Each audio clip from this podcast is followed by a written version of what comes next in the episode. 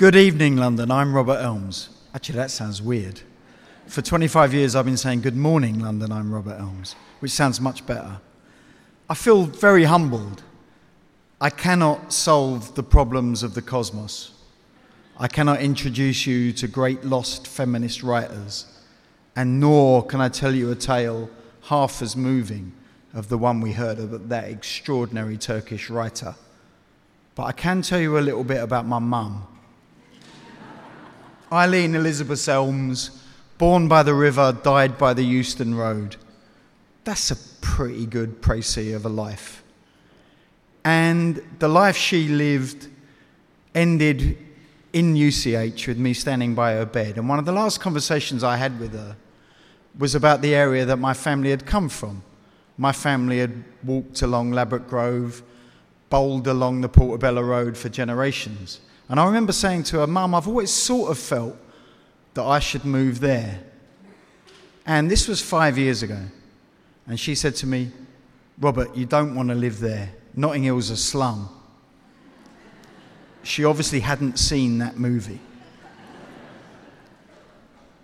But I want, what I want to say here is that in all the time in this shape shifting city that I've lived in, the thing that I miss most, the thing that I think this city miss, misses most, is slums. I think we need more of them. I think we need more decay. I think we need more broken places. Look around you at this extraordinary venue that we're in tonight. What's great about it? It's not shiny, it's not steel and glass, it hasn't got a concierge or a gym. Who in heaven's name moves to a city and needs a concierge? Let me take you back to when I was young, growing up in this London of ours, this extraordinary city that we share. Almost everything is better now. Almost everything. I'm just checking the time. Where are we? Almost everything is better now. Transport is better, except tonight. God, it took me hours to get here this evening. I was quite nostalgic. It was like back in the old days when buses didn't have timetables, they had rumours. Food is so much better now. You can walk out there and you can get magnificent Turkish food. You can go up the road and you can get great Vietnamese food. When I was growing up, the first example of exotic food that I ever had in London was going to have pizza on the Tottenham Court Road. I remember it well. And they served you pizza and a jacket potato and coleslaw. that was the London I grew up in. But it was also a London that enabled you to do stuff. As far as I'm concerned, what makes this city magnificent is that it grows from the gutter up. It's a city that's been impervious to grand projets. Paris, which I've never loved, is Haussmann's monomania. New York is a, a grid carefully designed. London, it's a mess. And that's what makes it magnificent. London is a mess because after the Great Fire of London, when it was supposed to be imposed by Wren that we would have grand squares and elegant boulevards, instead the people went, sod that. We're not waiting for the bureaucrats and we're not waiting for the politicians. We'll build back our houses and our taverns on those, grand, on those twisting, winding old medieval patterns. And so the City of London today is still like that. And everything as far as I'm concerned, almost everything that has come great in London in my lifetime has come from broken places. Culture is like a fungus. It grows in places which are dark and damp. It comes up from the bottom when the posh people aren't looking. When I was growing up, this was still a city of debris. We called them debris. They'd been created by the Luftwaffe who'd bombed our city. You imagine what it's like having bomb sites as your playground when you're eight. no one having health and safety of any consideration. Some magnificent middle class anarchic hippies come along with their roll ups to teach you how to make swings that you can swing across the debris. It was fantastic.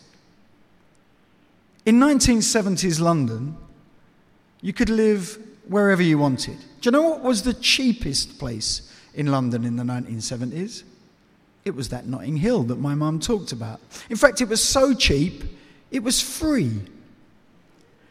There was an estate agent's on Westbourne Park Road. I don't know how many of you know Westbourne Park Road now. It's got some of the most sort of glamorous boutiques in this entire city. Well, then it had something called the Rough Tough Cream Puff Agency. This was an anarchist estate agents. You paid them whatever you wanted, including nothing, and they gave you a jemmy and a list of empty buildings. That's my sort of estate agents. And in that area, literally within sight of my nan's house, I used to go to my, my nan was there, my granddad's, granddad Weenie's house. He'd been a street angler. That's the only way I can describe what my family did.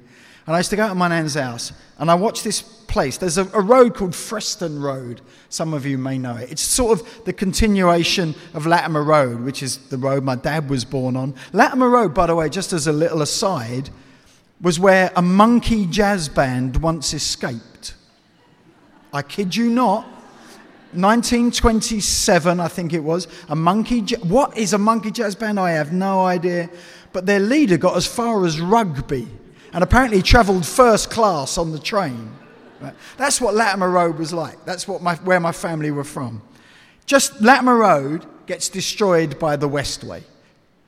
The house my family lived in, the house my father was born in, was knocked down for the Westway. I tell people we lived in the fast lane. More likely it was the hard shoulder. But that house got knocked down and they cut Latimer Road in half. The second half of that is called Freston Road. The people of Freston Road lived in a series of squats. Now, squats are a wonderful thing. This is essentially a squat. The people of Freston Road lived in these squats. There were 217 of them on the day they took a vote. The GLC was threatening to knock them down in 1973, so they voted for independence. They declared themselves the people, the independent People's Republic of Frestonia. It really happened in our lifetime in Notting Hill. It's not in that film. They printed their own passports that they travelled on. They went even further than Britain.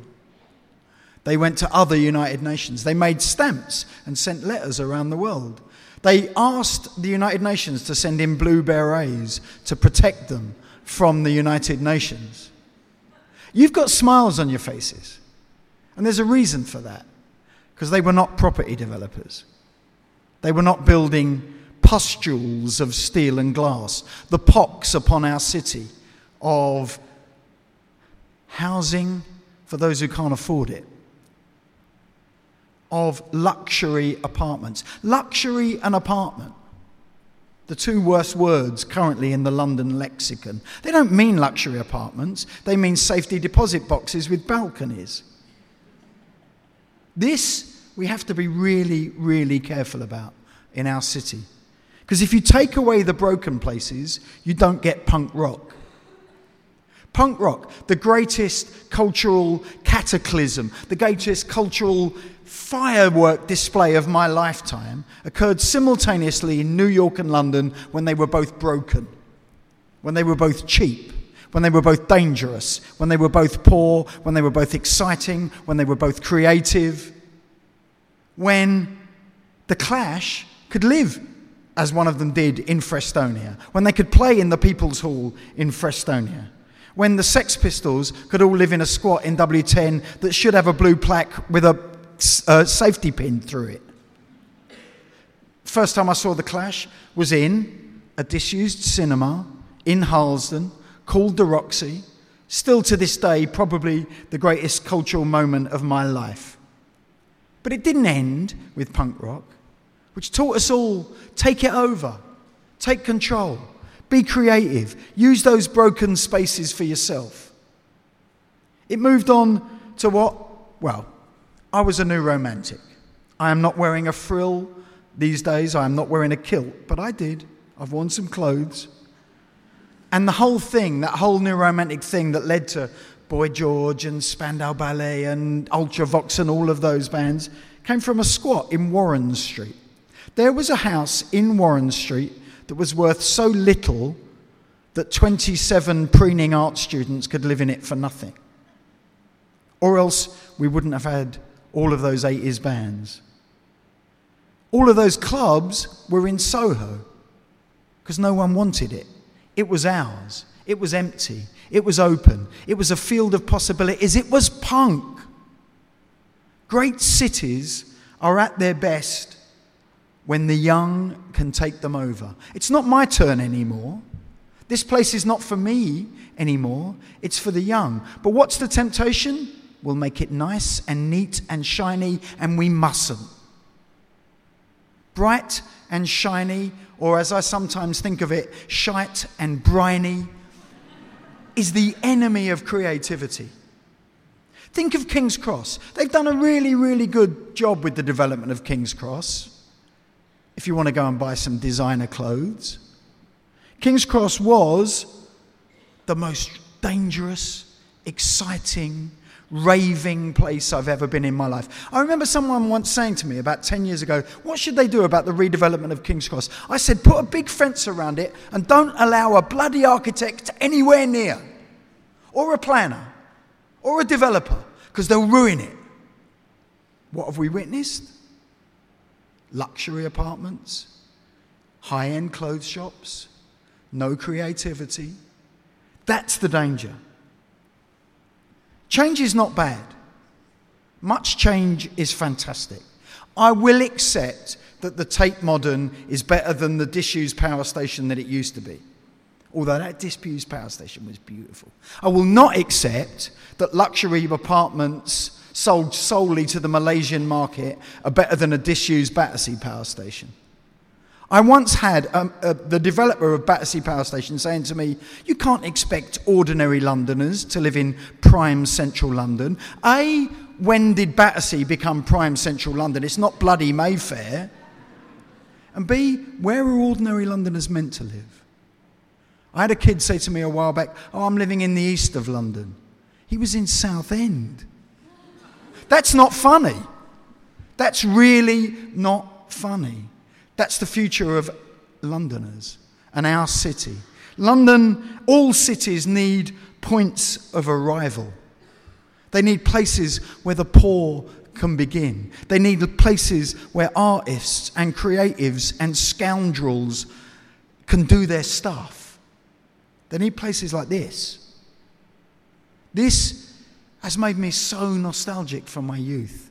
Because this was the London I knew. This was the London that was so exciting, that made my blood pulse. I lived in a disused fire station in Tottenham. I'll end with this story. And we, I clambered over the roof with my girlfriend's brother of the time. I was rubbish at clambering and I was bad with a jemmy, but thankfully Banji was brilliant. And we lived in this place and it was wonderful, except it had the bathroom in the kitchen. The bath was in the kitchen. Well, that's fine, actually, because there are few greater pleasures in life than lying in a bath watching your pasta sauce boil. It's fantastic. The only downside was that the, out, the toilet was outside on the balcony. Now, breaking the ice at parties is one thing, breaking the ice in the winter for your, your morning ablution is another.